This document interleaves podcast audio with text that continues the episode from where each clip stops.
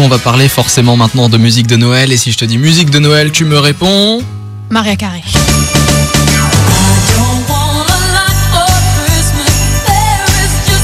Sortie en 1994 et depuis à Noël, elle remonte en tête des classements, forcément en première place tous les ans.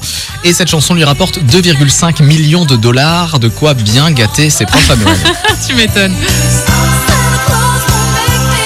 Et comme d'habitude, à Halloween, la chanteuse tease son retour avec cette chanson. Voilà, pour Il la faudrait pas qu'on l'oublie quand Ah bah même. oui, attends. pour la faire grimper un peu. faut Noël qu'elle- arrive.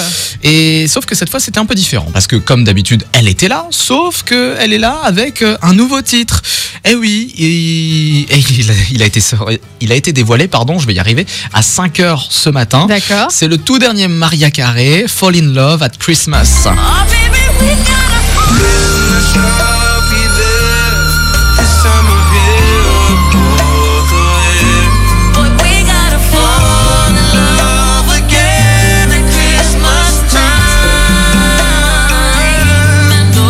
avait donc dévoilé son fameux euh, teaser et euh, dans le teaser il y avait des cadeaux, cadeaux sur lesquels il y avait marqué la date d'aujourd'hui.